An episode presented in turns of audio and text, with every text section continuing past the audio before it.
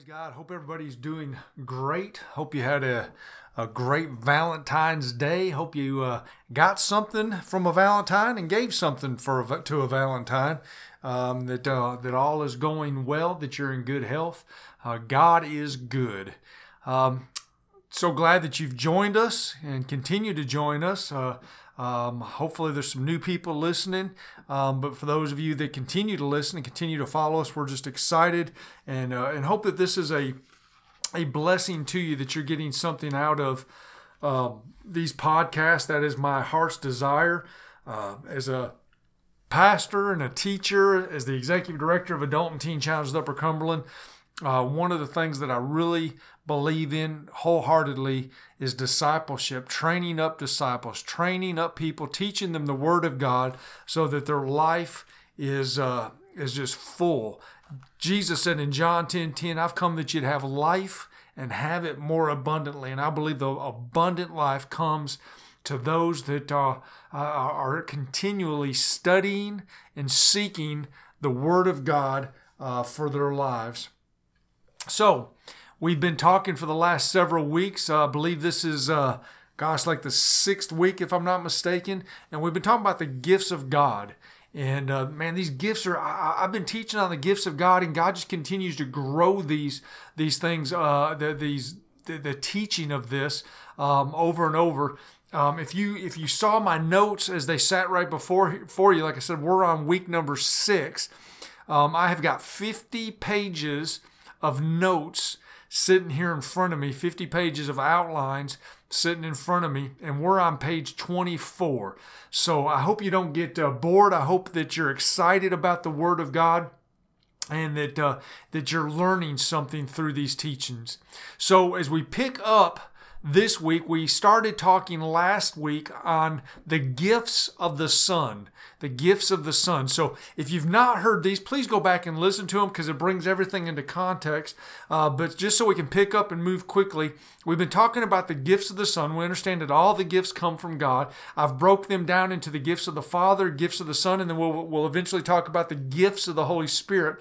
But as we talk about the gifts of the Son, we understand that Paul says in, in, in 1 Corinthians chapter 12, he says that there are differences in ministries. There are differences in ministries. And so when we look at the gifts in Ephesians chapter 4, Ephesians chapter 4, verses 11 through 13, what we're going to see is differences in ministries, different ministry gifts, different offices. Some people call this the fivefold ministry offices because we're looking at five different offices that God anoints people in the church, and some of these do overlap.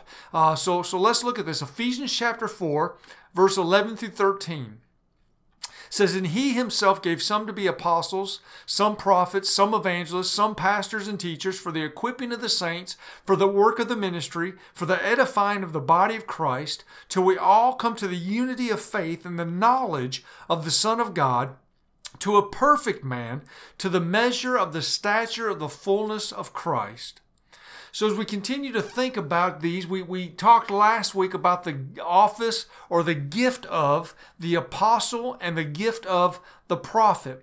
What we looked at real quick was that the apostle is never mentioned. We never see that office anywhere in the Old Testament, nor do we see it in the gospels. We do not see it until the book of acts where where after jesus' resurrection the disciples then became called apostles. We also looked at the fact that jesus was the first apostle because apostle means sent one. And, and we looked in the hebrews where it calls him uh, an apostle.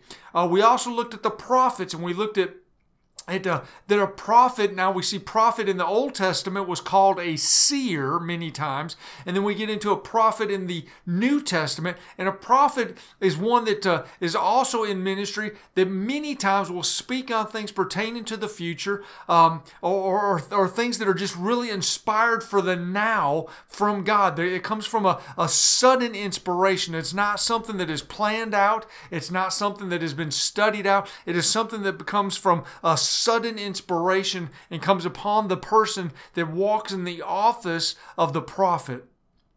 Today I want to talk to you about the office the, of the evangelist. the office of the evangelist. Now, as I told told you last week, um, you know, a lot of people have came to me and they they said, "Why do you go by Pastor Tim?" And we'll look at Pastor here in a minute. Um, and, and and instead of going by an evangelist, they said you tend to operate more in the office of an evangelist. And I said, well, number one, I don't want to get caught up on that. I want to make sure that I'm just doing what God's told me to do. But I get their point. The word evangelist occurs three times in the New Testament. The word evangelist occurs three times. We just read one of those, which is here in Ephesians chapter 4, verse 11. We also see the term used in evangelist when we look in Acts chapter 21, verse number 8. Acts chapter 21, verse number 8, and it's talking about Philip the evangelist.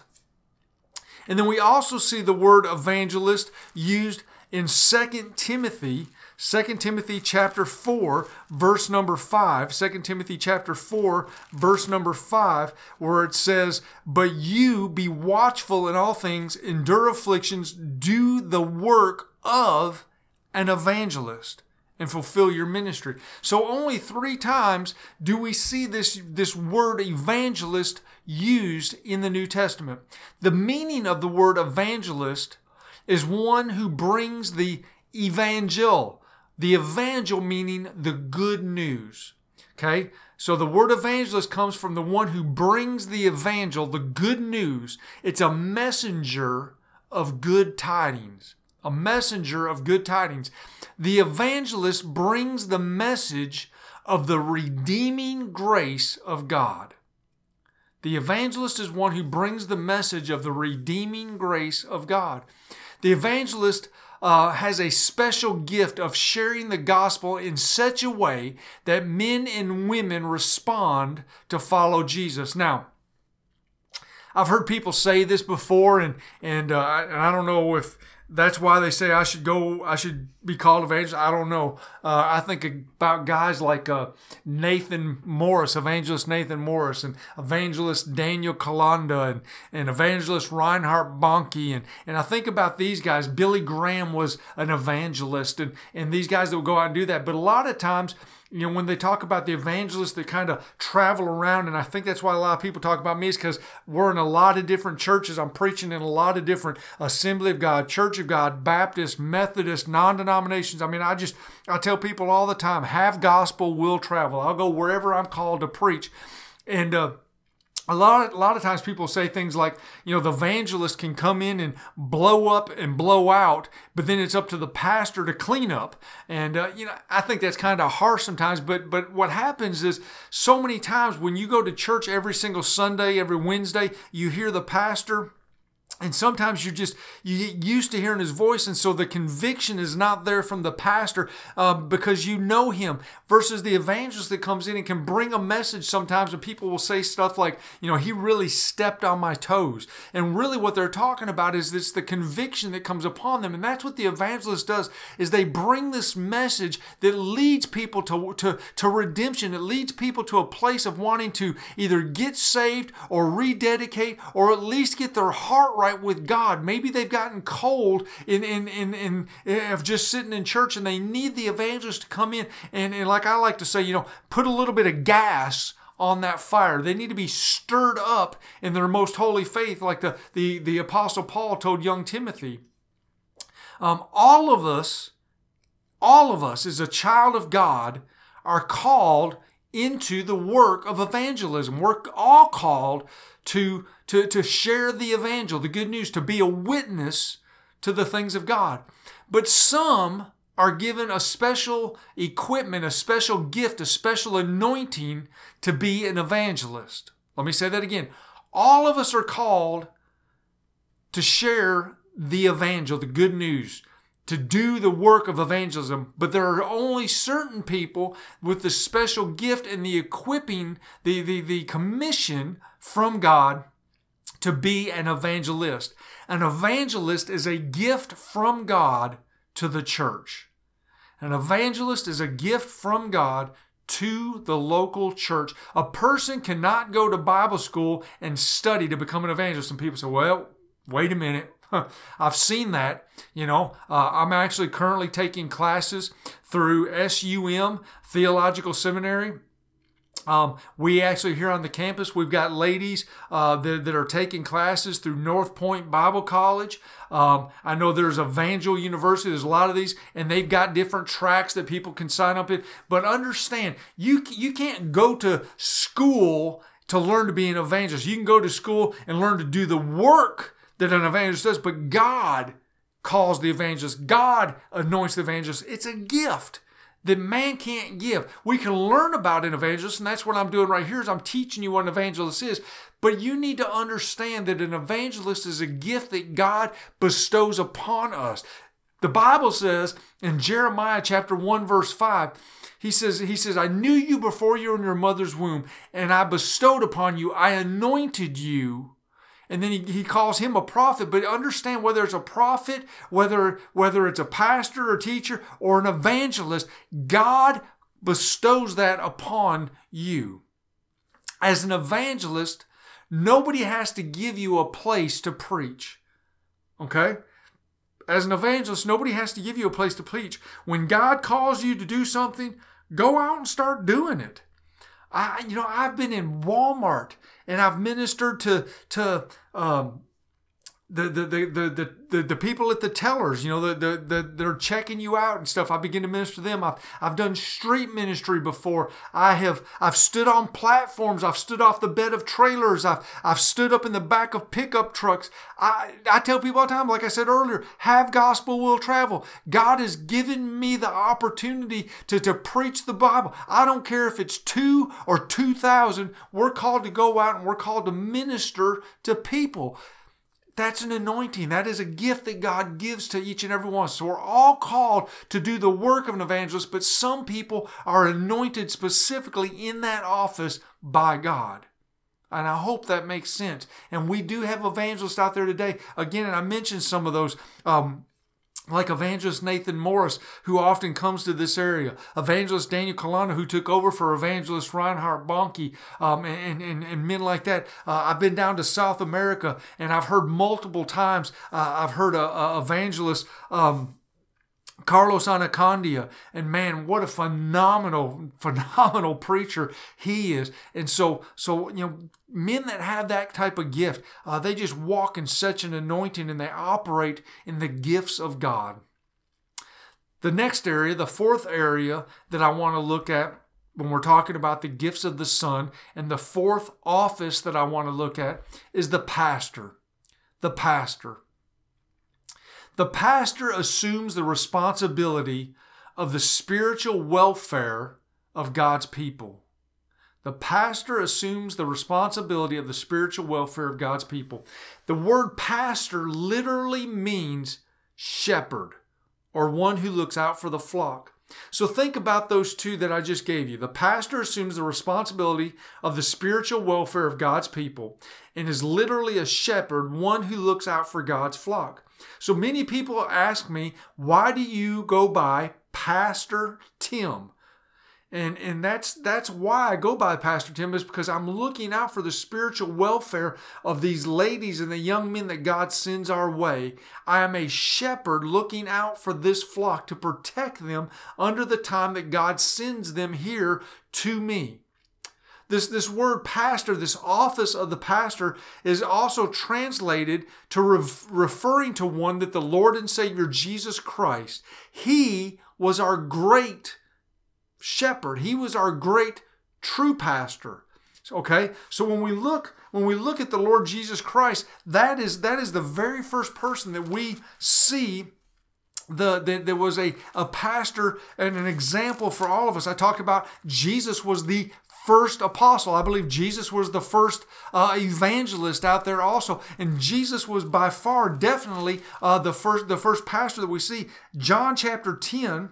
Mo- most of us know 10, John 10 10. I quoted that earlier. Um, but John 10 11 says, Jesus said, I am the good shepherd. The good shepherd gives his life for the sheep. Now, there's a lot of people that like to go out and preach. There's a lot of people that like to go out and do crusades. There's a lot of people that like to go out and, and, and do a lot of things. But a true shepherd a true pastor, a true man of God that is called to a local church or local body to look over sheep is willing to lay his life down for those sheep. You know, I've seen people that, that, that went to school and said that God called them into the, the pastoral ministry, and then they go to a church, and then like a couple years later, they get they get upset because somebody didn't like them, and they leave that church and they go to another church, and then they go to another church, and, and they they they they bounce around from church to church. And listen, I don't believe that that person is a true pastor. A true pastor is really going to stick it out. And I'm not going to say that God won't ever move them, but I'm going to say most true pastors have been in that particular church, in that particular pulpit for a, for, for a number of years. They know their sheep, and their sheep know their voice, and they are willing to give their lives for that body of believers, for that church. They are sold out in discipling those people. They're sold out in, in seeing those people grow. They're there to baptize uh, their children. They're there to see their children grow up and then marry their children. They're there for the long haul. That is what a pastor is all about. The word pastor is only used one time in the King James. I know many of you out there, you're, you're King James only. You got to, you know, you're, you're listening to this and you say, well, our church is King James. Well, there's only one time in the King James translation where the word pastor is used. And, and, this seems strange when you think about it because we realize that the office of the pastor is probably the most widely recognized office in Christian ministry. So that's why a lot of churches, because they read the King James, they only see this word one time, you know, they'll call their pastor brother so and so but he is a pastor he is a shepherd he is he is the teacher of that house he is the guardian over that particular body that god's called him to the greek word for for pastor is the word poimen okay so now listen to what i just said the word pastor is only found one time in the King James translation. But the Greek word for pastor, the word poimen, P O I M E N, this particular word occurs 17 times in the New Testament. And, and only one time is it translated pastor. And that's in Ephesians chapter 4 11. The other 16 times it's translated shepherd. I hope that made sense. The word pastor we see in Ephesians chapter 4 11. But the word poimen, which is where the word pastor comes from, is also a shepherd, and that is translated 16 times, or it's seen 16 times in our New Testament. Now, the word roha, R A A H, roha, means to tend sheep. Now, understand, our New Testament is written in Greek.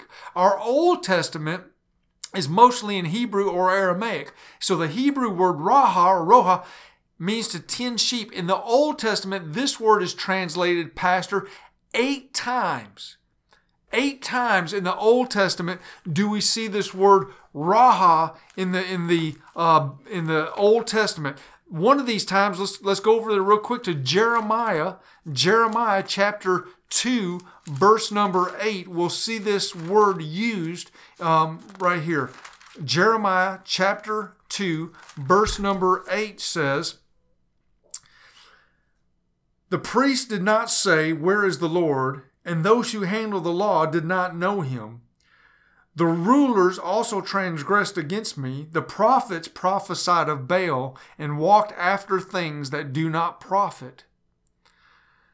So, so when you're looking at this right here in, in Jeremiah chapter 2, verse number 8, we see that he's talking about the priest.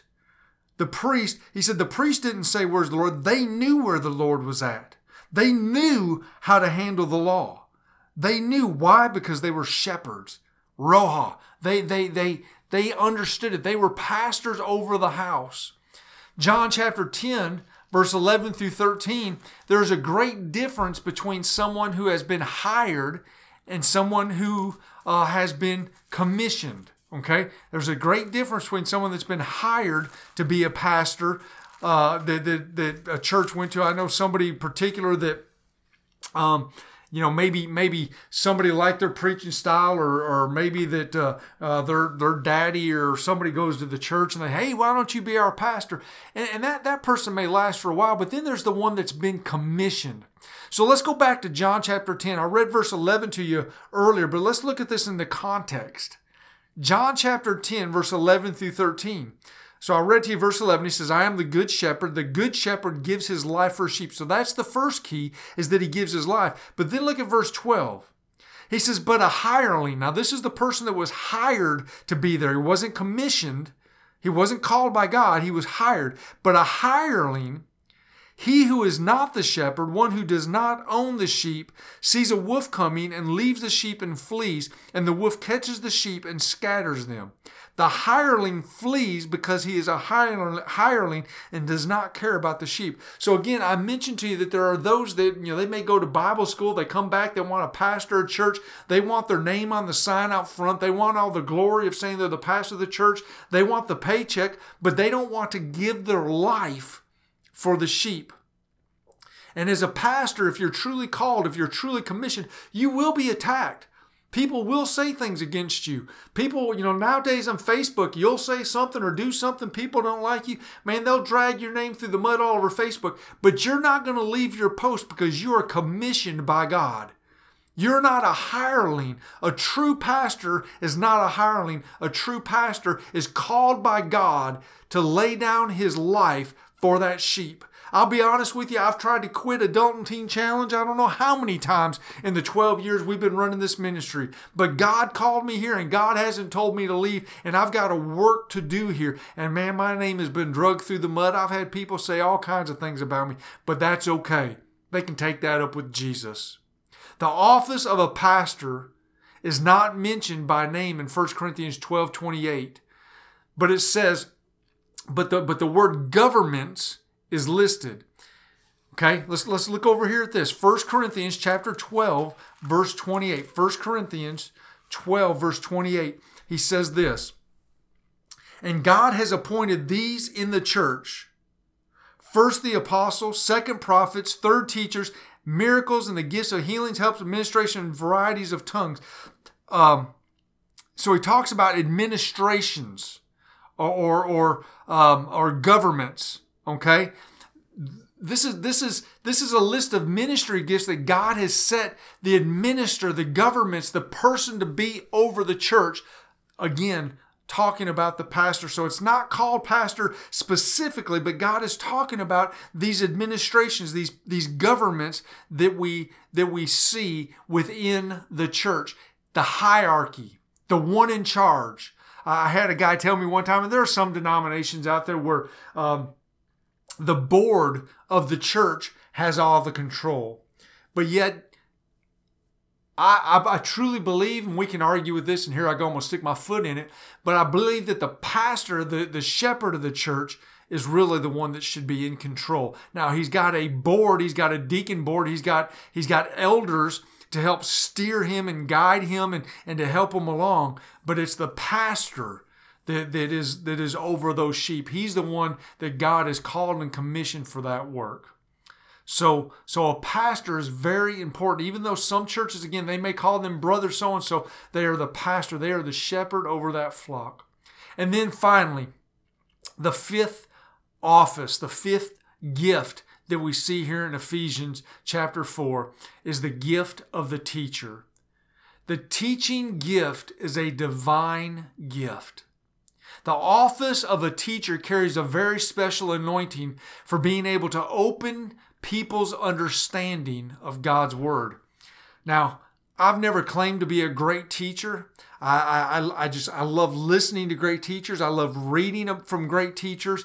Um, I've never claimed to be a great teacher. Um, there's a lot of things I still need to learn, but but there are some friends of mine that are great teachers. And these men will tell you they're they're they don't they're not evangelists. They don't uh, God doesn't call them to travel around and preach in all these churches. Uh, many of them do operate in the gift of the pastoral ministry, but they are phenomenal teachers. They are they are authors of books. They have um, shows and, and radio programs that they do, and they're just great teachers. This is a special anointing that God gives them for opening up and bringing greater understanding to God's Word. A teacher is not a teacher merely by virtue of natural ability or natural inclination to teach. Okay, let me say that again. A teacher is not a teacher merely by virtue of natural ability or natural inclination to teach. The teaching gift is not a natural gift, it's a divine endowment to teach God's Word. Okay. Now, I do a lot of teaching here at Adult and Teen Challenge. I'm trying to do some teaching here on this podcast. There are people that are so much better than I am that have this divine endowment, this divine gift, this divine anointing to teach God's Word. A true teacher of the gospel of peace will never teach doctrinal error. A true teacher of the Word will never be one that splits the body of Christ. A true teacher of the Word understands the Word of God and can stand in any pulpit and treat, teach truth for people to understand. A true teacher called by God will not cause divi- division by what he teaches.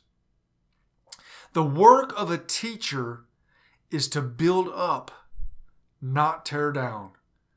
The work of the teacher is to build up and not tear down. The office of the teacher is, is an office for the church and in many ways is, is more important than, than and I hear me when I say this now, don't don't don't turn me off. The teaching office to the church is more important than working of miracles, gifts, or healings. I believe the gifts of working miracles, I believe the gifts of healings, I believe the gifts of laying out of hands, I believe the gifts of the spirits are super important, and we're going to start looking at those. But I believe we need to teach the word. That's why Jesus said it. It's so important. Go into all the world and make disciples.